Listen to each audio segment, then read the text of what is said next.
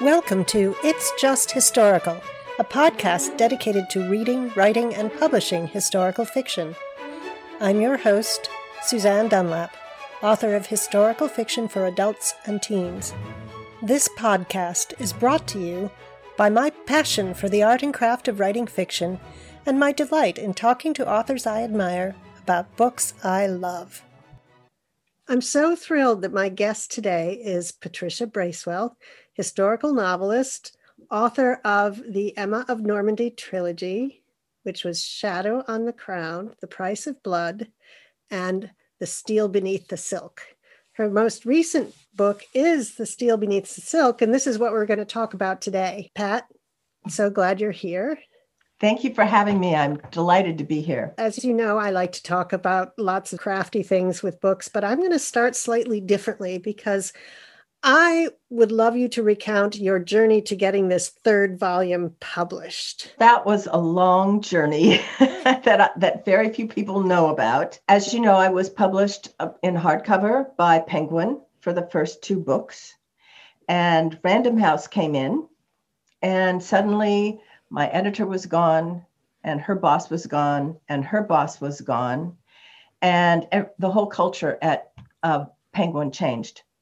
And when we submitted the draft of the steel beneath the silk they took a look at it and said we're sorry. We think early medieval is not selling very well these days and it's been so long it's been five years since your last book came out. So we're going to pass on this one, even though it's a very nice book. You did a good job. so, what do you do when you've got the third book of a trilogy and the publisher of the first two doesn't want it? It puts you in a really bad position. My my agent switched companies. She went to another company, and I think she probably realized we weren't going to get any major deals. I was without a publisher and without an agent, and I had met Linda Cardillo of Bellastoria Press in 2019 at the Historical Novel Society conference, and we had spoken. And I called her up, or actually emailed her, and said, I'd like to send you this manuscript. Would you take a look at it? And she took a look at it. Her staff took a look at it, and they said, We'd love to publish this book. And of course, they were familiar with it because they'd read the first two. And so out it came. Finally, it took us better part of a year to do it, but we got it done. And I just kept asking myself all the way through. Of course, I was devastated when it was when Penguin rejected it. And I just kept saying to myself, what would Emma do? What would Emma do? so that was that was what I thought Emma would do. She would just keep pushing until she could get the book out. Yeah. And so that's the story and why it took so long. Yeah. And it's so funny because, of course, I read the first two, and you get to the end of the second one, and you're like on the edge of your seat waiting for what's going to happen next. I was like, no. so I was so happy when this all worked out and you were able to get the Steel Beneath Silk published. Tell me about the actual craft challenges of having to having such a big gap between the two and how did you make sure that somebody who just picked up the steel beneath the silk might be able to get where they were if they hadn't read the first two volumes.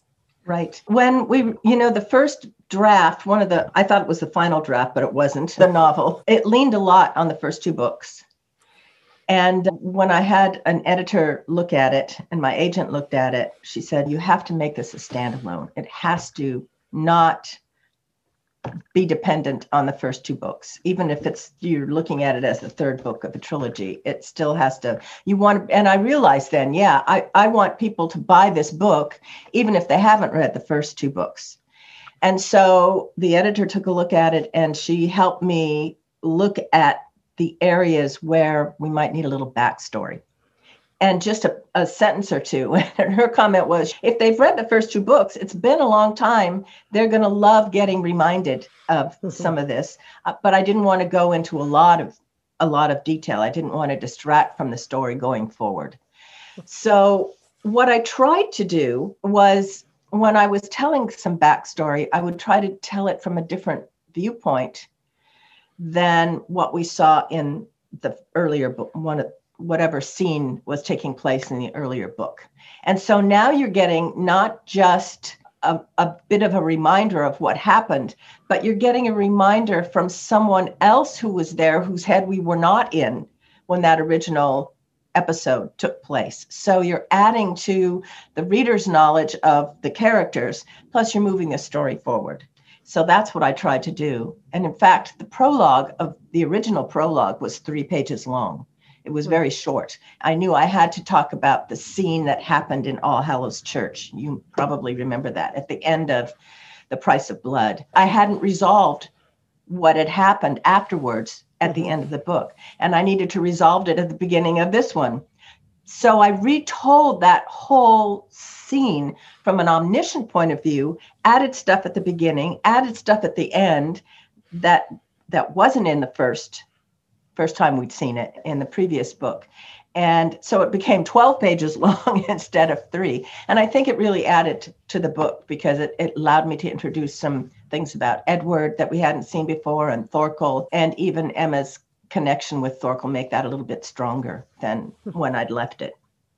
Well, whatever you did, it worked really well.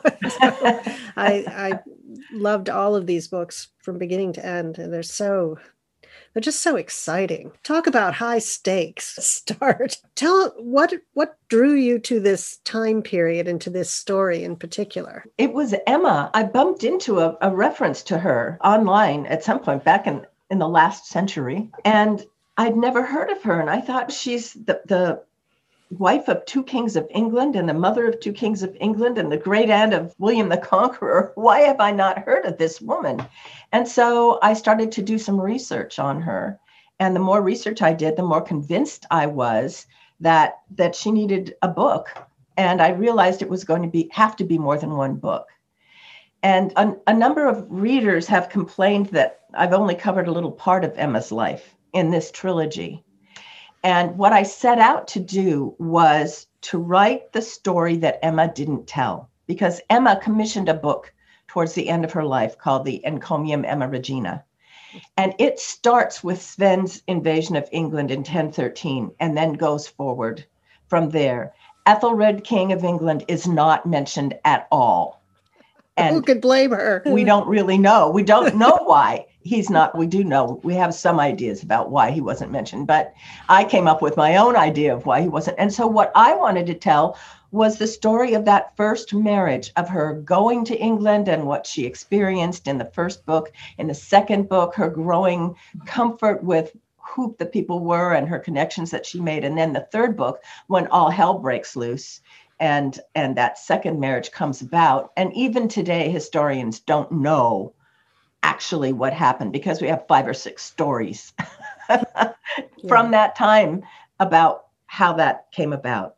Whichever one you land on, it's still fascinating. Yeah, I have a question I've been dying to ask you. My little limited English history that I studied, I don't even remember, maybe in high school or something, I never really studied English history, was is the Ethelred in the book, was he known as Ethelred the Unready? Yes. Oh, okay, good. Okay. Yeah. So let me tell you about that name. Ethelred means Ethel means noble. Red means council in Old English. So his name meant noble council. And somewhere along the way, some wag in Anglo Saxon England called him Ethelred Unread, which means no counsel or bad counsel. So it was a play on words. It was a diss of the king's name, Ethelred Unread noble council, lousy council. And it got corrupted somewhere along the way and all those centuries to become unready. So he wasn't really unready, although that's what stuck. Even today, historians call him Ethelred the Unready. Oh, well, I'm so relieved to know that. I've, I've been wanting to ask because, as I say, my, my sort of British medieval history is very thin on the ground, but that was one thing that stuck in my head, you know? Yeah. And King Canute, but spelled C A N U T rather than, right. yeah. Because, of course, spelling is very it's all over the map. Yeah. Yeah. So the other thing I wanted to ask you was you you use bits of the Anglo-Saxon Chronicle, which I think are great ways to start chapters and things. How much information does that actually give you, the Anglo-Saxon Chronicle? The Anglo-Saxon Chronicle, it tells you about battles. It doesn't tell you when they happened or where, it's just vague. It tells you about the which bishop died and was replaced. It will tell you about the passing of kings. It says very little about the women. Emma is mentioned a few times in the Chronicle. She's one of the very few women who are mentioned in the Chronicle during this period. So there are just these enormous gaps. So it will say something like Edmund, Canute army went to the Isle of Sheppey and Edmund accepted Edric back and that's it. That's and it was the worst thing he'd ever done. And it doesn't tell you why Edmund didn't follow Canute into Sheppey. It doesn't tell you exactly when this happened. It doesn't tell you. Uh, uh there are just all these terrible gaps that are wonderful for a historical novelist to be able to fill in. But sometimes I would just stare at the at my copy of the Chronicle and say, "Then what happened? Why did he do that?" yeah. What was the actual purpose of the Chronicle? It was started by Alfred the Great, and it was meant to chronicle the events that took place in Anglo Saxon England. And there are actually six chronicles that we have. And what Alfred the Great did was he started one and he sent several copies of it out to the various major abbeys all over England. So one went to York, one went to Christ Church, Cambridge, Christ Church in uh, Canterbury, one stayed at, at Winchester, and I forget where the others were. But so then that brought everything up from the creation. It started with the creation and came all the way up to Alfred's time. And then it was up to the various monasteries to keep note of what happened in any given year. And sometimes in a year, you'll have maybe three sentences, and in another year, you'll have two or three pages. Hmm. And it just depends on where the particular copy is, where it's being kept. So we get a little different look from York than we do from Canterbury or from Winchester.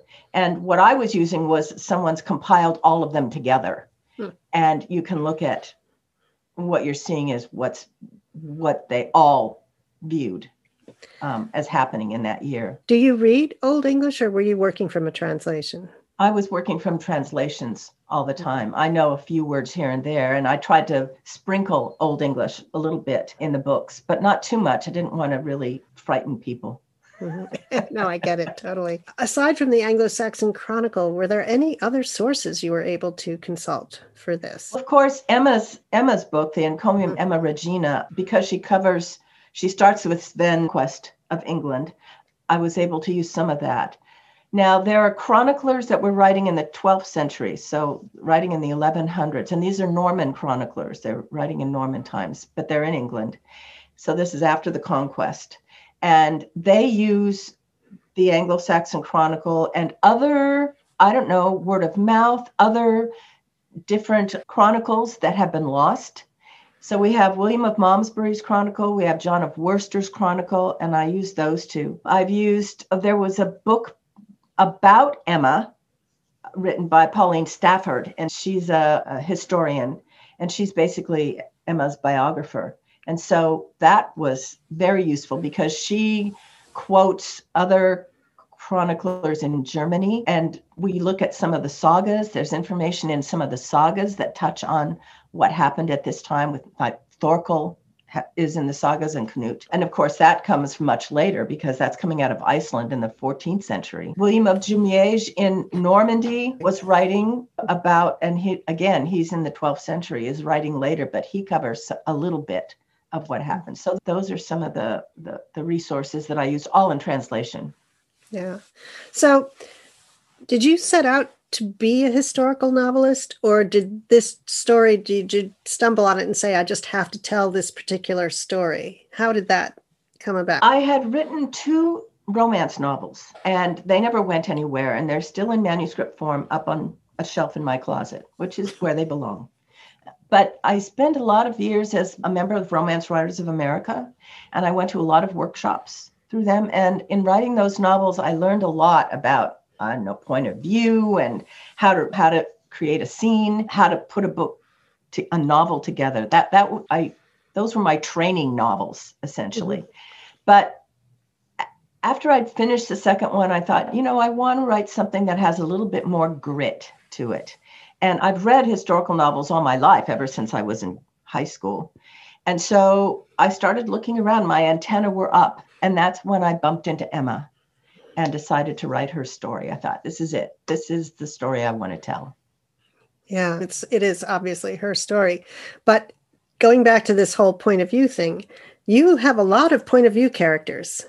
I do. And of those point of view characters, I know, I think you say in the beginning, and I can't remember, I'm sorry, I had them on Kindle, which is always hard to go yeah. back and flip back to wherever, and audiobook for the first one. Of those point of view characters, were any completely invented or were there, or were they all historical characters that you knew more or less? There were very few invented characters, and they were all minor characters.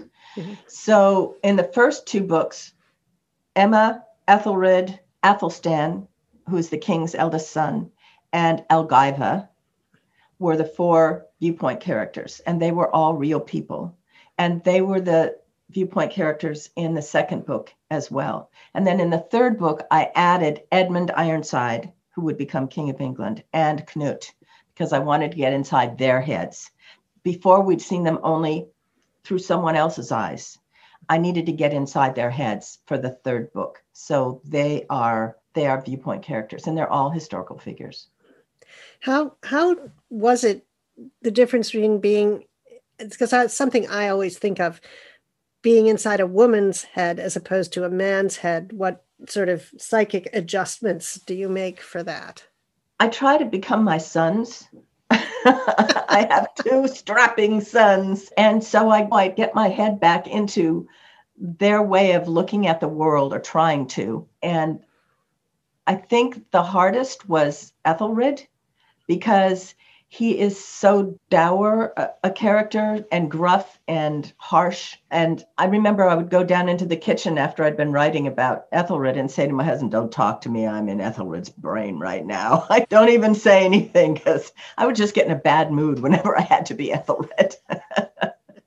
and I loved writing Elgiva. She's my bad girl, and oh, I she was such a good bad girl. She was a good bad girl, absolutely. But and and then what I love though is that you, even though Ethelred was just not a, he was a piece of work. He, his, his visions or his haunting, the ghost that haunted him, where did that come from and how did you decide to incorporate that? One of the things that William of Malmesbury writes in his chronicle is that Ethelred was haunted by the shade of his brother, demanding terribly the price of blood. Okay. Uh, yeah. I looked okay. at that and said, uh, okay. Duh. Duh. so, uh, you know, I immediately thought, okay, this gives me license to have a ghost. And the ghost, for me, uh, I thought I had him very lightly in the very first iteration of the first manuscript of Shadow on the Crown. And my agent came back and said, We want more ghost, please. And so I added more. I thought people are going to get sick of this ghost, but, mm-hmm. and I had to make his appearance different every single time over mm-hmm. three books. Mm-hmm. So different things happen. I, you don't want to repeat yourself. Although there's always this sense of coldness that comes over him. And in my own mind, there was something physically wrong with Ethelred when the ghost, whenever the mm. ghost appeared. And someone said to me, Is there really a ghost or is it guilt? And my answer to that was, In my mind, it's both. The ghost is there because of the guilt of Ethelred, because he took his brother's throne after his brother was murdered. So I, I got pretty comfortable with the ghost, although he appears much less in the third book than he yeah. does in, in the first two. You get the sense in the third book that Ethelred is really declining in ability and health and all that kind of stuff and stepping back from being very active and, right. in reigning and so somehow that was logical to me that this whole ghost thing would also separate from him a little bit it's so interesting you say that uh, about him being there possibly something physically wrong with him in your mind but possibly almost even in his i was been doing some research for a nonfiction YA book that I'm pitching at the moment about women composers. And I was looking into starting with Hildegard of Bingen, You know, mm-hmm. And she is known for having had visions ever since she was three years old. And there's a modern modern scholars believe that possibly she what she had was migraines. Yeah. And that the migraines, uh, because of the way she describes the effects, the visual effects, Aura. very much the way migraines can manifest so I thought that was fascinating. So I wonder how many mystics or how many people who saw things like ghosts were actually going through some physiological manifestation of, of a change in their bodies. So that's interesting. There's a book that I read, and I'd have to run over to grab the grab it to see the, the author called Hallucinations. And it's written by a doctor. And he talks about hallucinations and the physical interaction between having hallucinations and what's going on and and so that's where i got the idea of of him being sick bethel having something wrong with him that's why this was happening yeah absolutely let's talk a little bit about elgiva who i i also really loved and i think what I was really impressed with is you do a good job of making her kind of despicable but likable at the same time. How did you think about her as a character and how did you use her? I mean, she's just such a nice little thread running through all three books. We know very little about Elgiva. We know that, and actually, her she would have been known as Elgifu of Northampton. That's her Old English moniker, and I changed it to Elgiva, which is a more modern rendition of. And I chose that name because it sounds like Godiva, and I would always tell people it, it's like Godiva, and the idea being that there would be this mental equation with Lady Godiva with Godiva chocolates and Elgiva. So you have these different that, that I wanted to ha- have subliminally happen in, in the reader's mind. Whether it does or not, I don't know, but it certainly happened in mine. Anyway, we don't know much about her. We know that Knut married her at some point and that they had two sons and they may have had a daughter. And that's it. And, and she comes into the story historically much, much, much later, back in the in in 1030 1035. So knowing this, knowing that, and at in, in 1035, she's promoting her son for king after Canute dies, and Emma is promoting her son for king after Canute dies. And mm-hmm. so they were in conflict in 1035.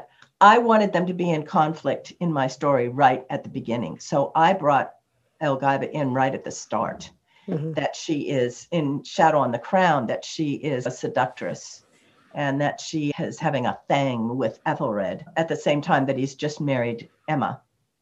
Mm-hmm. And so that gave me sort of, you know, at one point I have Knut think of Elgiva as a coin that you flip and, and always ends up bright side down and dark side up.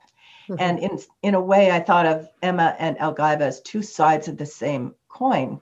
They were both powerful women. They were both determined. They were both ambitious for their children. And one was dark and one was light.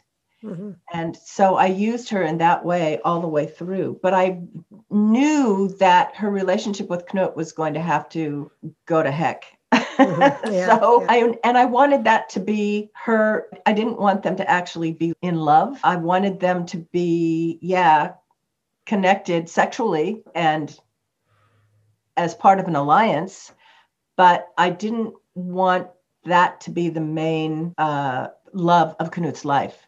I wanted it to be Emma. Yeah. I threw another guy in there that Elgiva is having a relationship with. So that was happening mostly in the, the second book. Yeah. yeah. It's so satisfying in the third book when they then Emma and Knut finally get together. Even though of course it's kind of forced on Emma, really, isn't it? It's which is yes and yes. there was a lot of that of course women were pawns in the power struggles as they were all through european history the other thing though is the awful things people did and the violence and everything how was it how did you manage writing about that about the battles and the murders and the things like that.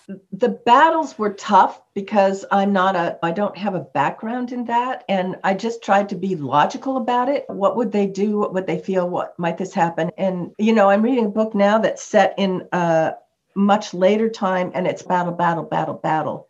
And Mm. it's much more visually gruesome than anything Mhm. that I write. In fact, Mhm. one of the things I think about my books is that if you compare them to what probably actually happened, they're pretty tame. I think it was probably a lot worse. I have a pathologist neighbor, and I would talk to him about wounds and about illnesses that might have happened in that time. And of course, doing some research into that because a lot of people have studied that uh, the impact of an arrow on going through armor and into a body, chainmail and into a body. So it's just a matter of bearing down and, and saying this has to happen. So how am I going to make it happen? Yeah, and I understand that because, of course, in my 12th century thing with the Crusades and the people being burned at the stake, you, you just go there because you have to. And then I remember somebody reading a scene that wasn't even that bad, that I didn't think was even that bad, and responding and saying, Oh, that was really hard to read. I could, you know, but it was and yeah i think there is this slight disconnect we have to be a little bit outside of of the violence and everything and yeah, just it's hard to get on with it And I didn't want to focus on that because my story is the women's story. I really Yeah. wanted to focus on what was happening to the women, which no one writes about in the Mhm. in the histories. Oh yeah yeah. They're left out. isn't that the truth? Isn't that how Yeah, and that is i think one of the big things that has Mhm. spurred so much historical fiction is trying to resurrect characters or call attention to people who were probably a very important part of history but not recorded not taught in the schools as it were. So did you were you a historian yourself? What is your background My background is I was an English major. I have a master's degree in English, and I was a high school English teacher. But I liked English history. I took class in English history when I was in college. And even as a teacher, I there were certain times when we would be reading Shakespeare or something, and I would go through the history, probably bore my students to death, st- trying to get them to understand all the different kings and the relationships between one king and another, and why this guy was doing that. And then when I was when I was working on the book, I took a class at this was wonderful. I went to Cambridge University in England mm-hmm. and did a two week course on titled Kings, Queens, and Vikings, which was from the time of Alfred the Great to Edward the Confessor, which is exactly what I needed. Mm. And that was really a dream come true for me to do that. It was it was Yeah. fascinating. Yeah, very- I would love to be able to just go and take a bunch of courses on all sorts of different things. Exactly. But, but so, is there anything I haven't asked you about your trilogy, about this book that you want to bring up or discuss? I can't think of anything. You've been pretty uh you've covered everything pretty well. Especially it's important that that readers understand that they can jump into this book and not feel they have to read the first two. But once they've read this book, they'll want to go back and read the first two. yeah. So that's about it. well, thank you so much. I really enjoyed talking to you, and I will put in all the sort of links and things like that so people can go rush off and buy the book. Oh, there's a is there an audio book? Is there going to be one? It's out there already. There's an audio Oh, book okay. available. Excellent. And Rachel Atkins, who Mhm. recorded it in England, did a wonderful job. Wonderful job. She's really good. Excellent, excellent. I've read the book, but I also sometimes get books on audio just to listen to them when they're good performances. Yeah. So, I do that too. Yeah. so just last thing is something else coming along? Are you writing another book? Are you going to? Uh, I haven't made any decisions about that yet. I've been trying, you know, I've been trying to decide if I want to write another book about Emma because I keep getting people saying, "What about the What rest of happens the story?" next? Yeah. yeah, what about the rest of the story? And there's not a lot of conflict in the rest of the story, I don't think, until we get to the end of her second marriage. So I have to think about that and how I want to do mm-hmm. that. But I do have ideas about a lot of what went on in those years following her second marriage. So we'll see. I don't know. Well, if you do, I'm sure I will grab it and read it as fast as I can. It may take another six years. We'll see. Oh, and, and I think that's something people don't understand. People who write romance or genre fiction or whatever, they can, if they're setting it in a place where they either it's a place they go back to a lot, so they know the setting and whatever, or it's in the present, it doesn't carry the weight of the research you have to do. It's hmm. hard to write a good historical novel, even in a year. you know, there are people who do it. It's hard. So, yeah, so we just have to be patient. exactly. All right. Well, thank you so much. And uh, I will let you know when this is live and we can all share it all over the place. Thank you so much, Susanne. It's just been really great talking to you. Thank you. You've been listening to It's Just Historical, hosted by Susanne Dunlap. I hope you'll subscribe to the podcast on Spotify, Apple Podcasts, or Google. Visit the podcast website at itsjusthistorical.com and find out more about me and my books at susanne-dunlap.com. That's Susanne with an S and Dunlap with an A. Until next time.